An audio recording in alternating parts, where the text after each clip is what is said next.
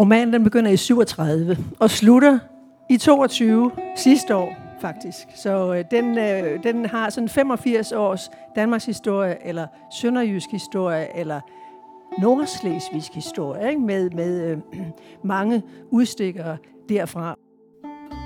Sønderjylland og det dansk-tyske grænseland dannede dramatisk baggrund, da journalist og forfatter Anna Elisabeth Jessen gæstede Københavns Hovedbibliotek den 16. maj 2023 til en snak om hendes sønderjyske romaner.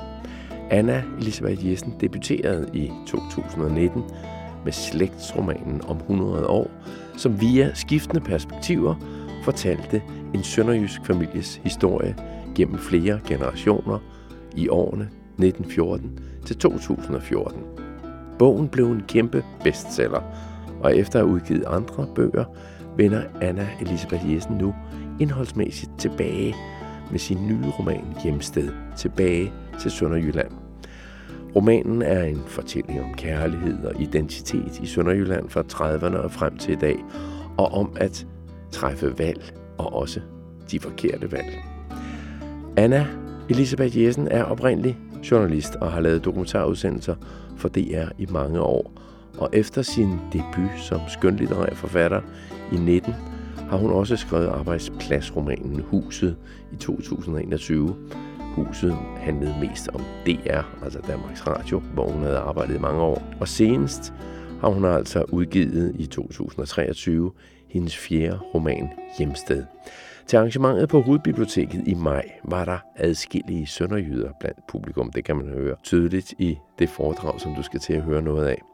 Og her blev hun blandt andet også interviewet af Maria Monson, journalist og også tidligere DR-medarbejder.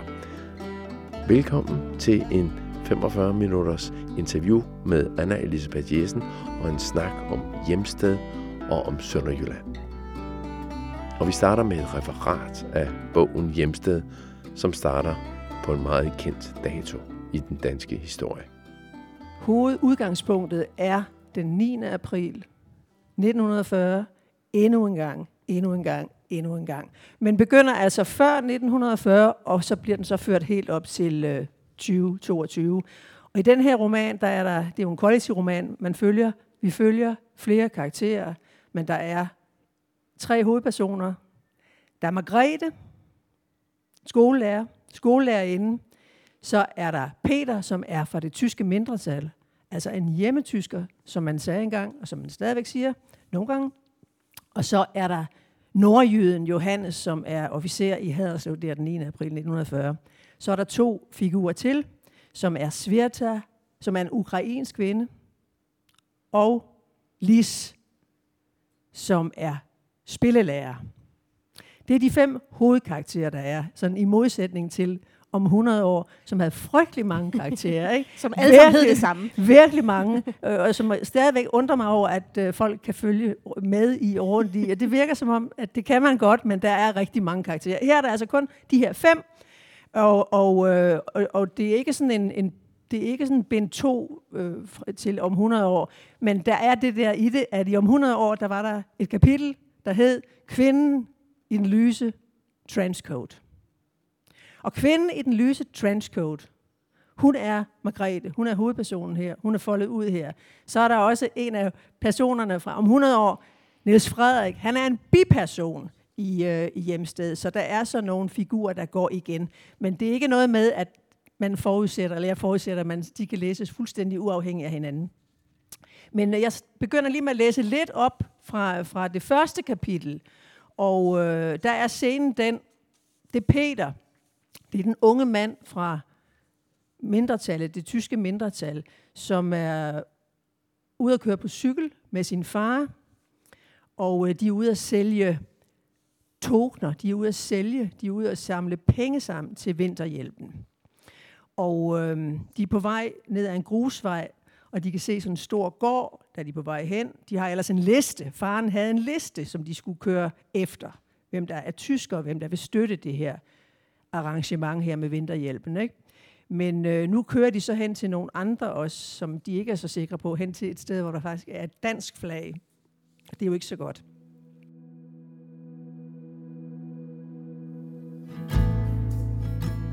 Det er den rette søndag at samle penge ind på, før vinteren kommer, sagde hans far denne morgen. Vi skal hjælpe til.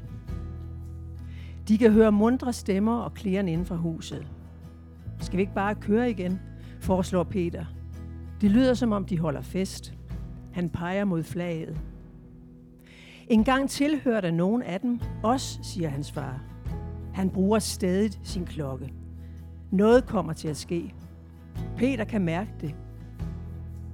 Han ved, de ikke skal være her på denne gårdsplads. Det vil gå galt. Det kan han føle indeni. Et dansk flag. Et navn, der ikke er på den oprindelige liste.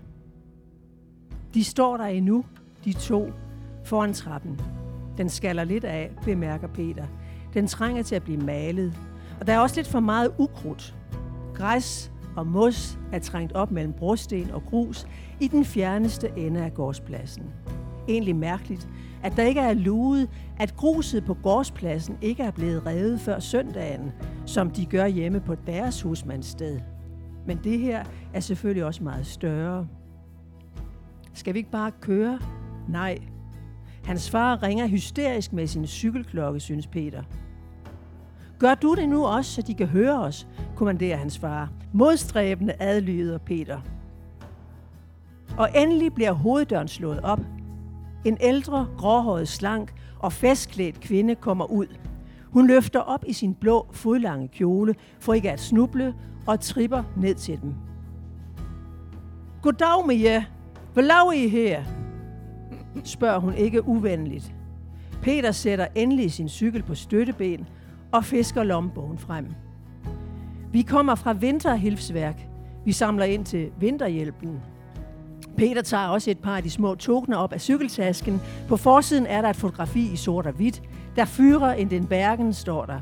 Bagpå er der en hvid stregtegning af den tyske ørn på rød baggrund. I kløerne bærer ørnen et hagekors. Der er brug for hjælp til de trængende her til vinter, siger hans far. Men snart vil det blive anderledes. Anderledes, fnyser enkefru Gøtti i sin blå selskabskjole. Hvad er det for en gruppe, du er med i? Hvad er det, I går og laver? Det skulle du holde op med. Du er old, du burde da vi bag. Peters fars ryg bliver, bliver helt strakt ud. Han bliver flere centimeter højere. Hvad vi laver, hvad vi laver. Vi samler penge ind, vi holder møder, vi diskuterer førerens taler, vi marcherer. Og den sidste sætning, den skulle hans far ikke have sagt.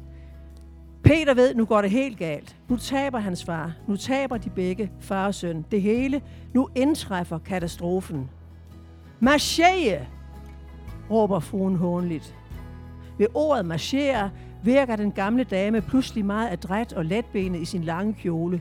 Hun stryger ned af de sidste trin på, på trappen og begynder at parodiere hans far på gårdspladsen. Marcheje, råber hun. Med det ben! Ha, ha! Marcheje med det ben! Ha, ha! Hun er slet ikke til at stanse. Hun suser rundt, storhalten og skraldgrinende. Marcheje med det ben! Hvad skal man i et højål sammen? Lad os komme væk. Kom nu, far. Lad os køre. Enkefruen burde have respekt for hans far. Hans far, en krigsveteran. Det er ondt, det hun gør. Peter lægger tognerne tilbage i cykeltasken og trækker afsted med sin cykel. Jeg kører. Kom nu, far. Ja.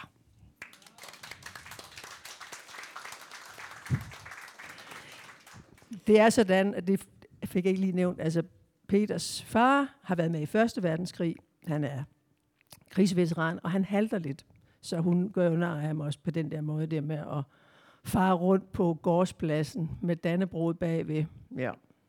Og Peter er jo en, en meget kompleks figur. Det er, øh, det er de faktisk alle sammen. Kan du ikke prøve at fortælle lidt om, hvordan du har skrevet ham frem, eller, eller hvilke elementer han ligesom består af? Altså Peter er, øh, ja, det er, det er en tilfældighed med Peter, hvor han egentlig ender. Ikke? Altså han er sådan, da vi møder ham her i, øh, i starten af i første kapitel, der, der går han på Haderslev Katedraleskole, og han elsker jazz. Øh, men på husmandstedet, der er der ingen penge til, til øh, gramofoner og plader og sådan noget. Men han er nogle gange hjemme hos bankdirektørens søn, og de hører jazz der, ikke? og han elsker jazz. Og han, øh, men han er også øh, splittet imellem, at hans far jo som øh, har været med i Første Verdenskrig, som mange, ikke kun de, øh, de tyske sønderjyder, der var 6.000, der var med. Nej, der var 30.000, der var med af sønderjyder i, øh, i Første Verdenskrig, og der var, der var 6.000, der faldt. Og, men, men faren han kommer fra, altså han er tysker, og er kommet hjem fra krigen, og, og det er jo en tabt krig set fra tysk side. Selvfølgelig er det det.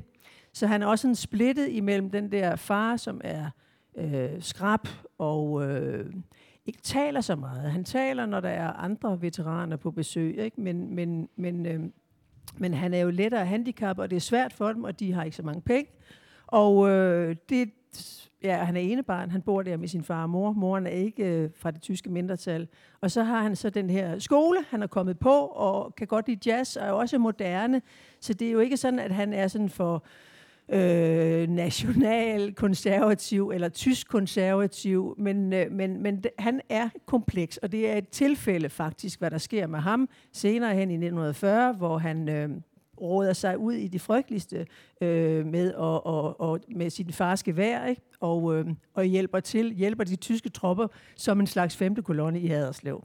Og det er næsten ved et tilfælde, fordi der er alt muligt sat sammen. Altså der er jazzmusikken, der er hans far, det er hans fars ære, og, og, øh, og, øh, og det er også irritation over, at der er sådan en, en, en anden i byen, der Nordslesvigeren, som er officeren, som er Johannes, som er en af de andre hovedpersoner, der, der, er, der er kæreste med en, som Peter har set, som han rigtig godt kan lide, øh, og som han også har hjulpet og har truffet i et stort magasin ikke, her i romanen.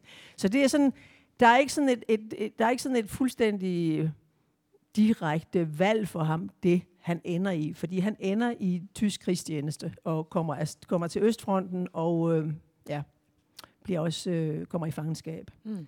Så han er, en, han er en sammensat ung mand.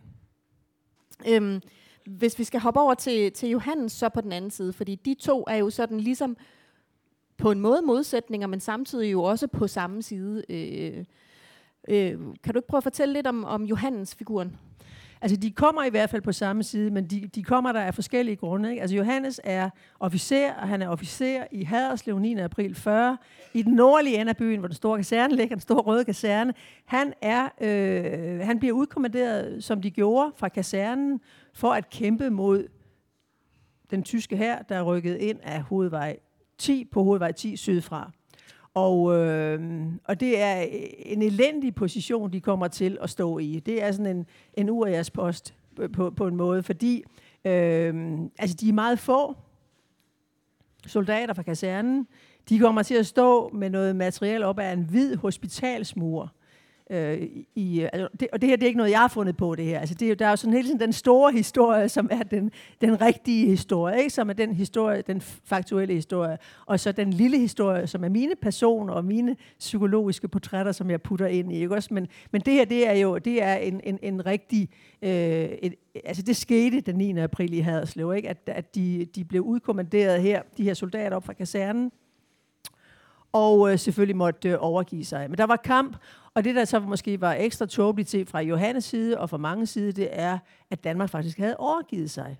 I den ene ende af byen, oppe i kasernen, der vidste man faktisk, at Danmark havde overgivet sig. Man havde kapituleret. Og, øh, og så alligevel så står der sådan en gruppe nede ved Slots, Vandmøllen og Hospitalskirken, og lidt hen af en anden kanonstilling, ret tæt på et værtshus, der hedder Thereses, der stadigvæk ligger der. Der står de, og øh, bliver selvfølgelig øh, øh, overmandet. Ikke? Og der er fire, der dør. Det her det er også i den virkelige historie. Der er et monument i Haderslev, der ved Hospitalskirken, med de her fire unge, der bliver slået ihjel. Det er den rigtige historie. Ikke?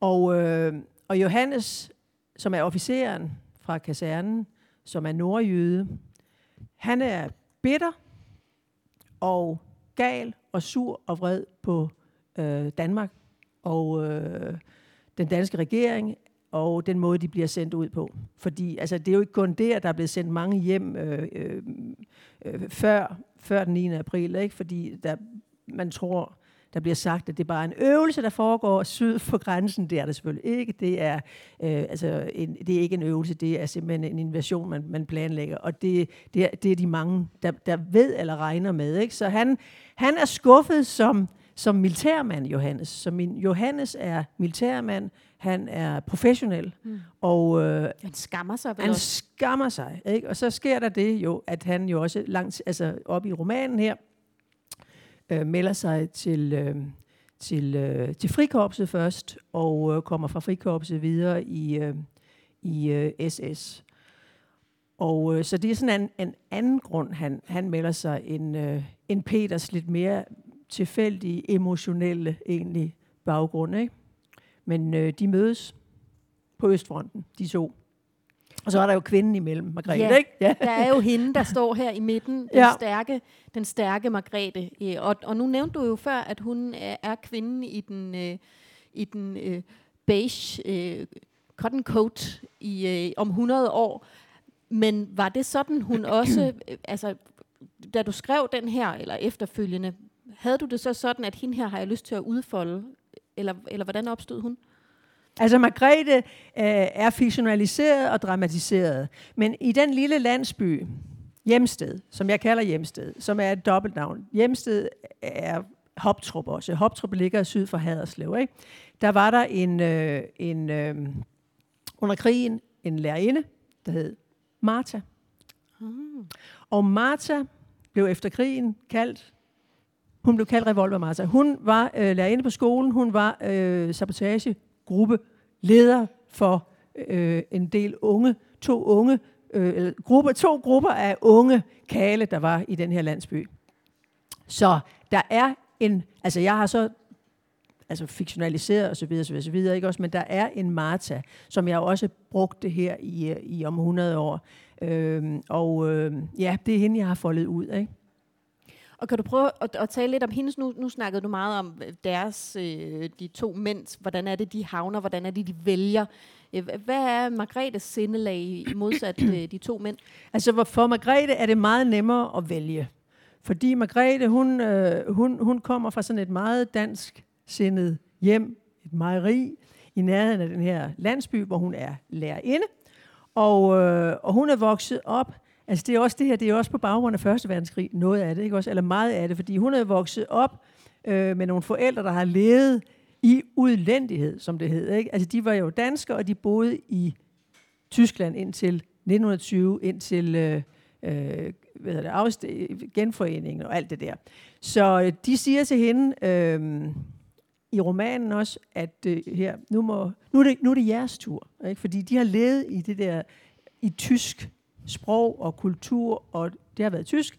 Og nu er det så jeres tur, siger, siger de til hende, da hun cykler ud til dem der den 9. april. Ikke? Nu kommer tyskerne. Så for hende er det meget nemt at gå imod os. Altså hun er, og så har hun så et ben i, i, i, 1900, i slutningen af 30'erne og i starten af 40'erne. Hun har sådan set et ben i begge, ikke i begge lejre, ikke i, det, ikke i den tyske lejr og den danske lejr, men i sådan en kommunistisk, aldrig mere krig, som hun støtter. Og så også øh, noget, der hed, hedder det unge grænseværn, som er øh, en, øh, noget, noget helt andet, ikke? som er meget mere nationalistisk øh, og konservativt. Ikke? Men, øh, men, men det er nemt for hende at tage stilling, altså at gå imod det, det, det tyske. Og, og det hun er sådan fuldstændig klar lige fra starten, ikke? og venter på, at hun kan gøre et eller andet. I begyndelsen, der, der deler hun øh, illegale blade ud, og henter blade og tidsskrifter og deler ud, og så endelig så, kan hun, så bliver det muligt for hende, altså det er rimelig sent i krigen, ikke? at lave de her, øh, få de her unge mænd i, øh, i sovnet i, øh, til jernbanesabotage på hovedledningen. Og hun er jo så, altså så har jeg jo så lavet hende øh, være selvfølgelig sådan meget klassisk imellem de her to mænd, ikke? fordi hun er, da vi møder hende første gang, der er hun jo nærmest forlovet med Johannes, og glad for ham, og, øh, og han for hende. Og, og så øh, er der Peter, som, altså hun, hun aner aldrig nogensinde i hele romanens længde, at han har været glad for hende, men det er han på afstand. Ikke? Altså han møder hende øh, første gang i, i sådan et, i et stort magasin og, og redder hende fra en, en tysker, som, som vil lage med hende. Ikke? Og, øh, og så er han sådan på afstand øh, øh, øh fra en, øh, ja, krydser ind igen, igen med romanen her. Ikke? Men så hun står der imellem, ikke? og det er jo hende, altså hun, øh, hun er den, der fylder mest i romanen, ved jeg tro. Hun, jeg tror, hun har et par kapitler flere end de andre, men det er sådan hendes synsvinkel. Jeg har skrevet den her sådan med synsvinkler også, ligesom om 100 år. Altså, der er de her, der er de her øh, fem synsvinkler, hvor Margrethes og Johannes' og Peters, det er hans synsvinkel, som jeg læste op af i første kapitel, fylder mest, får lov til at fylde mest, både kvalitativt og kvantitativt. Men, øh, men øh, ja, det, så, så, og hun er nok den, der fylder allermest, ikke, Margrethe? Og Udover de tre, så, så er der jo så et vidunderligt øh, persongalleri, som tæller øh, Jens og Lis og Sveta, og endnu længere eller mere perifært øh, Ingu og Kure, og altså præsten, som, som øh, Margrethe bliver gift med på et tidspunkt. Og sådan, der, er, der er et stort galleri af stemmer i den her øh, roman. Og det er jo ikke første gang, at du beskæftiger dig med kollektiv øh, genren. Hvad er det, den kan? Altså, jeg, jeg, jeg er jo øh, gammel dokumentarist, meget gammel do, dokumentarist og, og øh, journalist, og har jo øh, lavet montage, radiomontage, og også lavet tv-dokumentarer, hvor jeg har, altså det er jo måske det, jeg bruger lidt også, ikke? hvor man jo har de forskellige stemmer og karakterer og personer, der fortæller øh, deres historie, hvor man har synsvinklerne, sådan er dokumentarerne, fordi altså, så er der selvfølgelig også en fortæller oven i og, og det er mig, ikke, som, som, som, som, som styrer de her stemmer. Men øh, altså det, det, det, der er for mig med at, at lave det og skrive på den her måde, det er selvfølgelig, at, at historien også ligger øh, imellem karaktererne, ikke? altså imellem årene. Og jeg kan springe i årene, og så er der sket noget. Og så kan jeg også bruge, at der er sket noget med den her person, måske set med en andens POV. Ikke? Det kan jeg meget godt lide. Øh, så det, sådan har jeg også skrevet Hus og Oblivion. Det er faktisk på samme måde med, de her, med den her måde at orkestrere på, og, og, og hvor jeg øh, er den store øh, dukkefører, selvfølgelig, fordi jeg er jo fortælleren stadigvæk. Men jeg prøver på at lade dem, øh, mine karakterer, have deres egen POV. At det er deres synsvinkel. Øh, ikke Jens, fordi Jens han er faktisk kun... Jens bliver gift med Sveta. Hende har vi ikke snakket, snakket om, men om Sveta er Ukraine. Han har ikke sin egen synsvinkel. Det, det er kun fortalt igennem Sveta. Men øh, altså, det, det, altså det er jo sådan, når man øh, de mange år, hvor jeg har lavet dokumentarer, så er det jo sådan, at folk de siger jo ikke nødvendigvis det, de burde sige, vel? det, det kender du jo godt, ikke? Og, og det kan man jo ikke få dem til, og man kan heller ikke klippe dem til det, vel? Så det er jo den store fordel, og det er så skønt, at det kan man gøre så.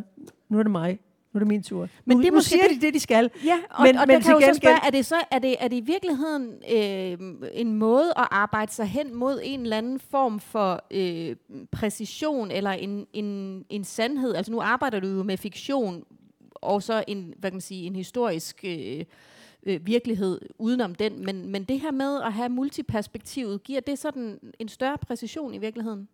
Ja, det synes jeg jo. Fordi det er jo ikke sådan, at nej, det, det er jo også noget sludder, ikke? Men, men, men, men det, er, det, er jo, det er jo en frihed, at jeg kan få dem til at agere og sige det, som jeg egentlig synes, de burde sige i den her Øh, Gid verden var sådan. Ja, ikke også, så kan man, men, men, men til gengæld er det også meget, meget mere sårbart. Ikke? Mm. Fordi det er også mig, der laver alle fejlene, og det er også mig, der står til ansvar for mine karakterer. Så sårbarheden er meget, meget større, end, end øh, da jeg lavede dokumentarer, synes jeg. Ikke? Fordi der kunne jeg hele tiden sige, at sådan sagde de jo. ikke? Det var ikke klart nok, eller det var for dumt, eller sådan et eller andet. Her er det mig, der er ansvarlig for det hele. Ikke? Øhm, men det er der en, øh, jo, det er sådan at få et system i historien for mig, for mig selv. Ja. Og hvordan udvælger du så de øh, nedslag, du, du har med på tekst, og hvilke du udlader? Jeg går ud fra, at du har lavet sådan en nogenlunde fuld øh, storyline med, med dem altså den her, den, den her øh, roman, den er sådan opstået som, som udgangspunkt er det jo den 9. april, ikke? selvom det er sådan der før og efter, og, den, og jeg fører den helt op til, til i dag. Ikke? Men, men, men den, altså lige præcis midt i, der er vi i 45, så der er en, en, en halvdel før 45 og en halvdel efter 45. Men, øh, men det er den 9. april 40, det der, øh, det der skuddrama, som det er i Haderslev, ikke? Hvor, hvor, hvor Peter, øh, det er ikke nogen hemmelighed, Peter han har et, et øh, en mauser. En mauser. et gevær, som hans far har haft med hjem på Første Verdenskrig. Og det gevær, det henter han. Og det er sådan lidt diffust og mærkeligt, hvorfor han gør det. Også for mig, i særdeleshed for Peter. Men det gør han, og, øh, og så, så, øh, så lægger han sig sådan set øh, bag ved forsvaret, og så skyder han en soldat. Og det er jo øh, fiktion selvfølgelig, det jeg lader ske der, ikke også? Men øh, det var sådan i øh, 2007 og 2008, deromkring, der dukkede der, nu taler jeg om noget fra, fra virkelighedens verden, der dukkede der et, et, øh, et projektil op i Haderslev, som en, øh, en, øh, en, øh, en, øh, en, en niæse til en overlæge havde gemt på. Og den overlæge havde taget det, gemt det fra øh, operationen der den 9. april 40 på operationsbordet på Haderslev sygehus, fordi en af de fire, der var blevet skudt, han kom på operationsbordet, han var ikke død nu, men han døde der. Blev kørt over en tank, men han var også blevet ramt først af et projektil. Og det var det projektil. Og det har hun så gemt. Og så kom det så frem, øh, meget mærkeligt, at det projektil, det var et skud. Øh, det, var, det kom fra et gevær, som man ikke brugte, som tyskerne ikke øh, brugt i mere i, i 1940. Men at det var fra gamle belgiske mausergeværer, der var, der var i brug i, øh, i, i Første Verdenskrig, og så mange af veteranerne, de havde bare, altså eller bare, bare, der var ikke sådan en afmønstring på den måde, men de havde lov til, de havde fået lov til at tage deres gevær med hjem, ikke? Altså det er i den virkelige, virkelige historie. Og dengang i 2007, der lavede jeg en radiodokumentar om det der projektil, ikke? og prøvede på at finde ud af, jamen, som findes på Haderslev Museum. Det der projektil er på Haderslev Museum. Det ligger derude nu, og det er stadigvæk ikke blevet, man har ikke fundet ud af 100%, hvem er det egentlig, øh, hvor, hvor stammer det der projektil fra, og man finder jo aldrig ud af det nogensinde. Altså, der er jo ikke nogen, der melder sig, fordi det er jo ikke blevet sagt. Det, og derfor så kunne jeg så lave min figur. Peter, ham har jeg jo så lavet ud fra. Kunne det have været ham? Måske. Øhm, så, så, så, så det, er den, det, det er den historie, det er den episode der, 9. april, og det der mærkelige projektil, og så min figur Peter. Det er sådan set det, der begynder det hele. Ikke? Og så laver jeg så mine figurer udenom Johannes og Margrethe og de andre. Og, og nogle af dem er også fiktionaliseret og er på baggrund af noget, jeg har arbejdet med tidligere som, som dokumentarist, men der er ikke nogen en til en i, i den mere, vel? Men det, men det er på den måde. Og så, ja, så laver jeg jo, det er jo nærmest sådan en, en øh, ja, hvad, hvad, hvad sker der der i 40? Hvad er der kommet for, for, før? Hvad, hvad sker der med den bagefter, efter 45, og så helt øh, op til i dag? Hvor der så er sådan en, en, en ukrainsk øh, tråd faktisk, ikke? Fordi Johannes og også Peter, de kommer jo til... Øh, de kommer til Østfronten, og de kommer til Ukraine. Og øh, Johannes, han er med til en lille landsby ude i det østlige Ukraine, der er han med til at tvangsdeportere 15 unge piger fra en landsby og sende dem som, øh, som tvangsarbejdere til, øh, til, øh, til Tyskland. Og, øh, og det er min sværter. Så det er en ung pige, hun er kun 15 år, hun kommer til, til øh, Rostock og, og kommer til at arbejde i, i, for tyskerne der. Og der møder hun en tysklandsarbejder, en dansk tysklandsarbejder, og bliver gift med ham, og på den måde kommer hun til Danmark. Og så der er det der ukrainske spor tilbage fra krigen, og der øh, har jeg så også fremskrevet det, altså helt til i dag, eller det helt til sidste år, 22, ikke? fordi jeg også havde skrev på den, på romanen stadigvæk, der, øh, der Ukraine-krigen begyndte sidste år. Ikke? Og var Ukraine en del af fortællingen, inden øh, Ukraine Rusland-krigen kom? Ja, eller, altså, eller, altså, den har jo været det, det, kunne jeg jo, det kunne jeg jo dårligt, det kunne jeg jo ikke forudse overhovedet, Nej. vel? Men, men, men, men, men Sverta-figuren, karakteren, var der. Men jo ikke, at øh, her til sidst, så skal, det kan jeg lige fortælle, i, i, i 22, som er det sidste kapitel, der er der kun de to kvinder tilbage. Der er Lis, og der er Sverta. Sverta, der bliver, er blevet gift med ham her Jens, som er Lyder det meget sådan rodet? Eller? Nå. Nå, vi springer jo frem og tilbage, det kan jeg godt se. Men altså, Sverta, hun bliver gift. Hun er, hun er ukra- øh, hun var, hun var tvangsarbejder og kommer til Rostock, øh, og der møder hun Jens. Og i 22, i 2022, der bor hun hendes mand er død for længst, men hun bor på et plejehjem i hjemsted, ikke også? Fordi hun er kommet til Danmark. Og så er der Lis, som bor på samme plejehjem, og Lis er øh, Johannes' enke, og han er også død for lang tid siden. Og Johannes, det er faktisk ham, der har været med til, eller det er ham, der har tvangsdeporteret, været med til som officer, at skubbe hende ind i toget, ikke? Øh, sammen med de andre piger fra landsbyen. Og de bor der til sidst sammen.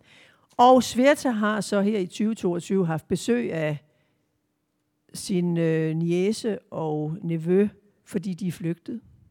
Øh, og det har, jeg jo ikke, det har jeg ikke kunne skrive før, øh, det har jeg skrevet i oktober 22 eller sådan et eller andet. Ikke også? Altså det, det har jeg jo ikke kunne forud. Altså det var helt, altså helt mærkeligt. Det ikke? har du trods alt ikke orkestreret. Ej, nej, det har, det har jeg ikke. Nej, altså, øhm, og, men, men jeg har selvfølgelig taget, taget, taget det ind, fordi det er det, der sker. Ikke? Mm. Jamen, og, og, og jeg oplevede det øh, meget bevægende at læse den her roman, også på det bagtæppe i virkeligheden, og også øh, omkring det, der sker lige op til Tysklands øh, invasion øh, af Danmark, altså hvordan det er meget af de samme, den, meget, det, den samme retorik, der kommer fra Tyskland. Det er bare en øvelse og sådan. Altså det var, det var faktisk ret, øh, ret voldsomt at læse, øh, hvordan at det, det der med at leve i et grænseland øh, og op til en, en aggressiv nabo, nogle gange i hvert fald, øh, kan, kan være på den måde. Kan du ikke prøve at fortælle lidt om sådan, om, øh, om øh, det sønderjyske og, øh, og grænselandet, øh, og, og hvad det betyder for dig? Det er et stort spørgsmål. Ja. ja.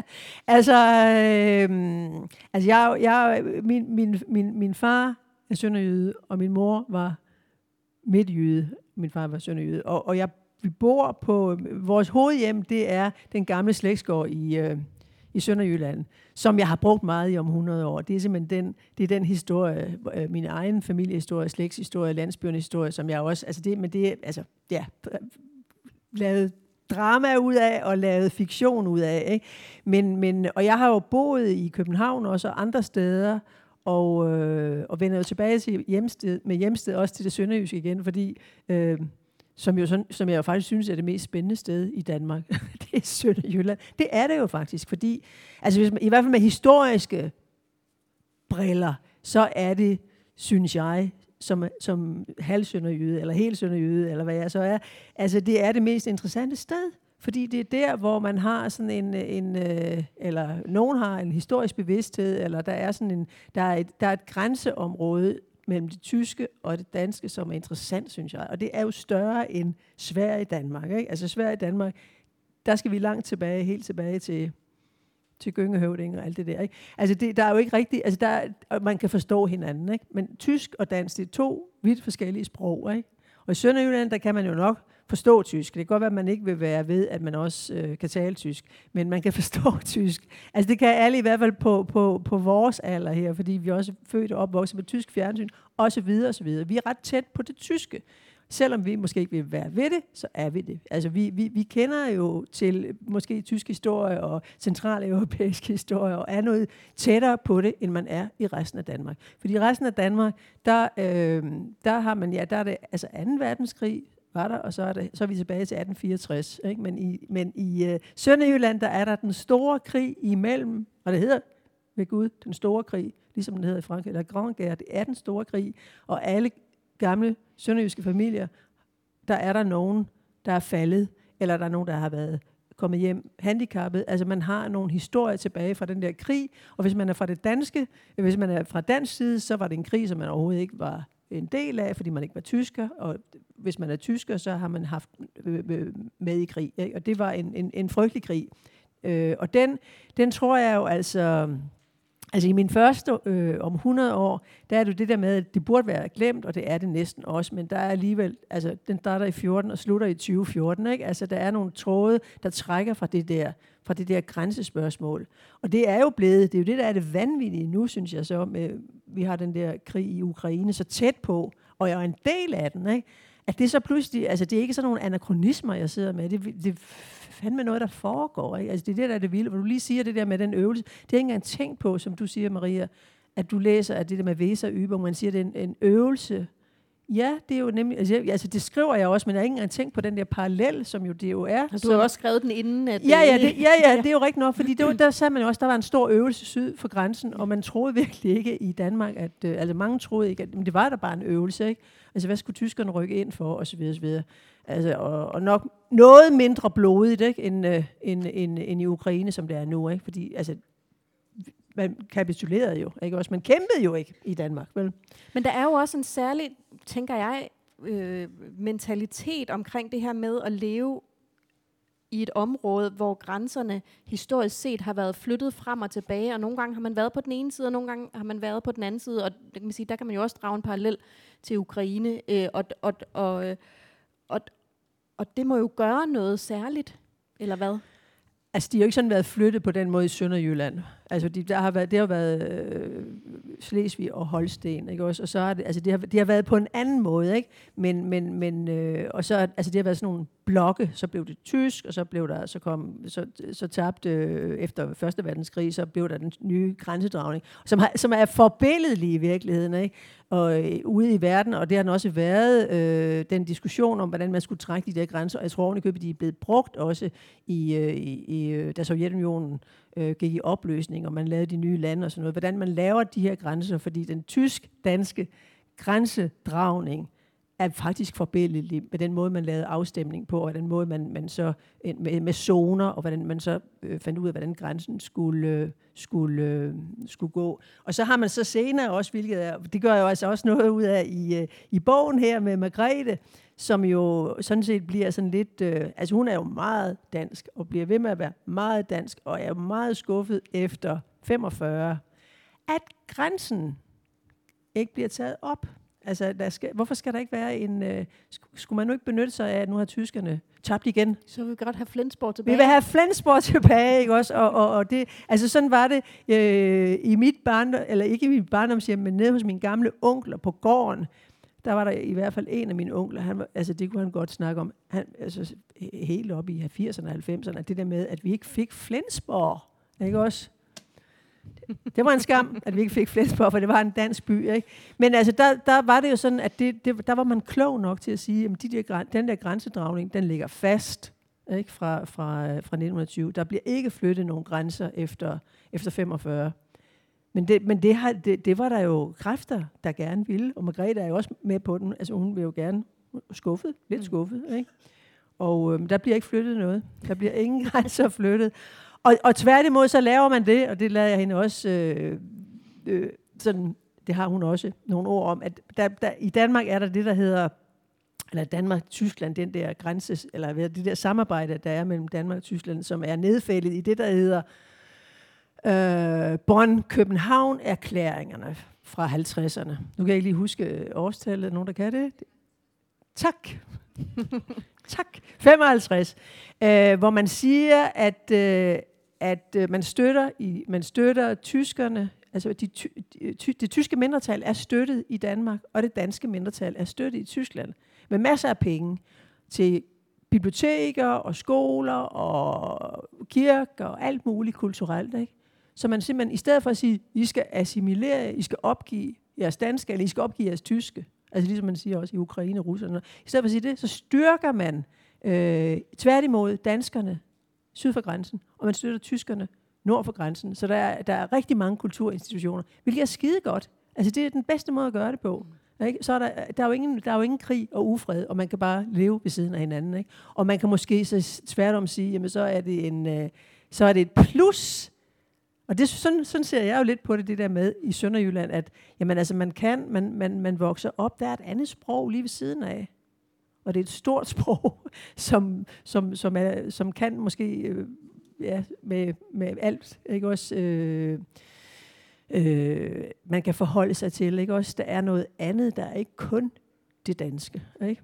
Og det, altså, det er jo sådan noget, når, når man i København siger, åh, det er over i, her i byen, når man siger, det er over i Sønderjylland, ikke også? Øh, det er virkelig langt væk, det er virkelig udkant, og når der er nogen, der kommer på besøg hos os, skal vi tage noget med fra København, ikke? det er rigtigt. Så nej, det behøver vi faktisk ikke. Vi har rigtig, rigtig gode bager, og vi har, vi har, vi har økologisk alt muligt. Og det, gud, det er rigtigt, det er rigtigt. Det er rigtigt. Oh, ja. da, vi flyttede til, da vi flyttede til Sønderjylland, og sådan rigtig flyttede ind på gården der, og så der var nogen, der kom på besøg, og sådan, skal vi have noget med? Ikke også? Rugbrød og dameblade. så ja, altså, fordi det, det er jo, altså der er også, øh, ja, det er på godt og ondt, ikke? men altså på det gode, set med, med det gode, der er det, at der er noget, altså der, der er det der, det andet, som jeg synes er interessant, man forholder sig til. Det er ikke kun lille Danmark. Mm. Det er ikke kun lille København. Vel? Altså det, der er noget andet, man, man, øh, man altid har forholdt sig til, og det har man gjort i generationer faktisk. Ikke? Jeg kunne godt hvad siger sønderjyderne? Er det ikke rigtigt? Eller hvad? jo, jo.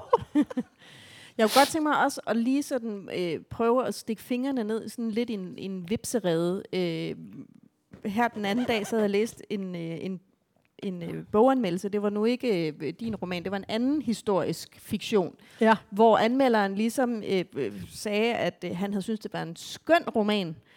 Men hvor var han dog irriteret over, at han skulle til at ud bagefter finde ud af, hvad der var virkeligt, og hvad der var fiktion. Og jeg synes jo, det er sådan en diskussion, vi har hver eneste gang, også når vi har en biografisk film i, øh, i, i biografen, øh, eller en historisk film, så, så øh, er vi enormt optaget af en samtale om bagefter, øh, om hvad der var rigtigt, og hvad der ikke var rigtigt. Hvad tænker du om det? Altså, hvor, hvor, øh, hvor ligger du hen i den der sådan fiktion versus historisk præcision? Altså, der står roman på forsiden. Det er en roman. Ja. Det er fiktion, og sådan er det. Ikke også? Øh, og, og, øh, og så vil jeg sige, altså, alle, alle historier, alt hvad vi skriver, har et forlæg et eller andet sted, eller noget, vi er inspireret af, ikke? Øh, jo, selv historieskrivning. Og så, og så glemmer man, altså, ja, ja altså, og så, så mine, mine, mine personer, så kan jeg jo sige, jamen, de er, de er, de er sammensat af forskellige ting. Altså, Margrethe er heller ikke en til en. Jeg har taget noget andet og stykket sammen, ikke også? Og, så, altså, og, og Margrethe er slet ikke Revolver Martha mere. Altså, men, men, men Revolver Martha øh, har jeg jo brugt og tænkt på. Jeg har også lavet min aller, aller første radioudsendelse. Altså, hvis, nu skal jeg ikke sådan sige alt for meget om det her, men der er et 1984 kapitel, hvor der faktisk er sådan en, en ung øh, journalist. Nej. På besøg. Nå. hos, hos Margrethe. Du har skrevet dig selv ind i. Ja, der er jeg. Og jeg sætter også Bornholmer-uret i stå, fordi det siger tik-tak, tik-tak, tik-tak. Og så siger jeg til, øh, i romanen, der siger den her unge halvdumme. Nej, hun er ikke halvdumme, men hun er meget ung i hvert fald. Og, øh, og, øh, og, øh, og, og, og, og min Margrethe, hun har kun sagt ja til, at øh, den unge, meget unge journalist kan komme på besøg, fordi at øh, hendes far øh, var med i hendes gruppe. Og min far var med i modstandsbevægelsen. Så jeg har været og lavet et interview way back øh, med øh, Revolver Martha. Så det har jeg også brugt. Det har jeg selvfølgelig brugt, ikke også på den måde. Men, men, men det er heller ikke mig mere. Og når, når, når man så skriver, altså jeg, jeg, det, man skriver igen mange gange, og, det, og faktisk når jeg sådan sidder og snakker om den der unge pige, så er det slet ikke mig mere. Så, så vil jeg jo ikke sige, at hun er så, så naiv, som hun er her, vel? Hvis det nu var mig. Men, øh, men øh, altså, de, de får deres eget liv, mine figurer. Mm. Sådan er det, ikke? Og, og, og de vil jo også overleve, og håber jeg, hvis der er nogen, der vil, eller hvis, hvis en bog bliver læst mange år efter, eller sådan noget. Altså, de, det, det er jo ikke... Men alle historier kommer jo et sted fra. Men hvor langt og, researcher du, og hvornår stopper din research, og, og, og så lader du fiktionen digte videre? Altså, jeg tror nok, jeg, jeg, jeg har virkelig næsten al researchen, før jeg skriver. Og så skriver jeg.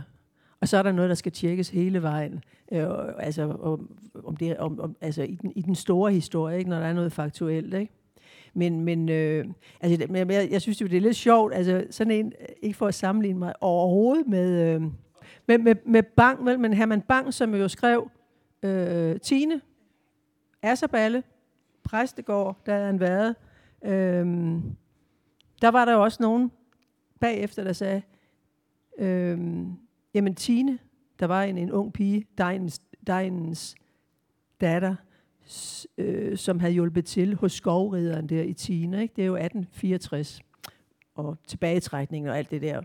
Øh, og, og hos Herman Bang, der bliver hun gjort gravid Ikke også Steinens datter af skovrideren og så videre, så videre, det foregår der.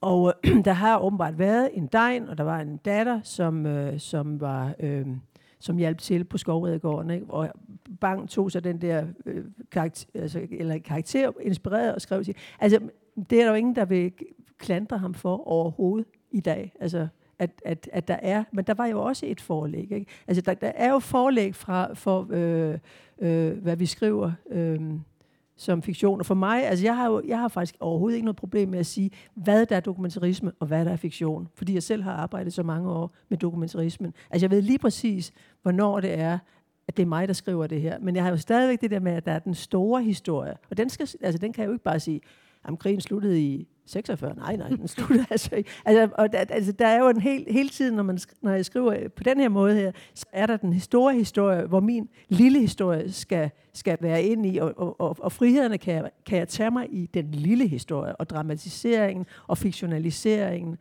og det, at det er en roman, og det er fiktion, det ligger dernede. Ikke? Men jeg ved lige præcis, øh, hvad der er hvad. Ikke? Altså, det, sådan har jeg i hvert fald, sådan har jeg det selv, ikke? Med, øh, med, med, øh, med det, jeg har skrevet. Og hvor har du øh, researchet for eksempel din øh, Ukraine-del og sådan? Altså hvor min, finder du det hen? min Ukraine-del, øh, altså du tænker på Johannes, eller tænker du på ja, Peter? Ja, både, øh, både øh, og Sversa. Sværta og øh, i virkeligheden, hvad der skete derovre med SS-officererne og fangelejre. Altså dels, dels har jeg lavet, øh, altså jeg har, det er også, det, det, er, det er jo gammel research, jeg sådan set nærmest også har brugt igen, ikke? Fra, jeg har lavet en, en øh, jeg har lavet øh, en, øh, en, en, en dokumentar øh, til DR2, der hed øh, Gisler i Stalins lejre, som handlede om nogle øh, tyske soldater, som faktisk var danskere, som endte øh, i, i, øh, i Stalins lejre efter fem, altså efter fem, eller allerede 44, og sad der ret lang tid, fordi øh, der gik fuldstændig kluder i det mellem danske politikere og Sovjetunionen, fordi man ville tække Sovjetunionen efter 45. Sådan en lang historie. Så der er faktisk lavet en, en, en, en dokumentar for 15 år siden, tror jeg det var, ikke? Hvor, hvor jeg også har brugt noget af den. Så har jeg lavet øh, til noget, der hedder Århundredes Vidner, som også til DR2 har jeg lavet øh, en gang øh, øh, en, øh, en, en, øh, en historie, eller ikke en historie, en dokumentar om en, øh, en, øh, en, en, en russisk, øh, russisk skråstreg ukrainsk kvinde, der ender i Danmark. Øh, så det, det, det er også det materiale, jeg har brugt, faktisk. Ikke? Så det er jo, jo, man kan sige, det er, det er, det er, det er mig, der laver figurerne, men der er et forlæg. Så det er opskriften på at lave en bog om året simpelthen. Det er lige at have sådan en...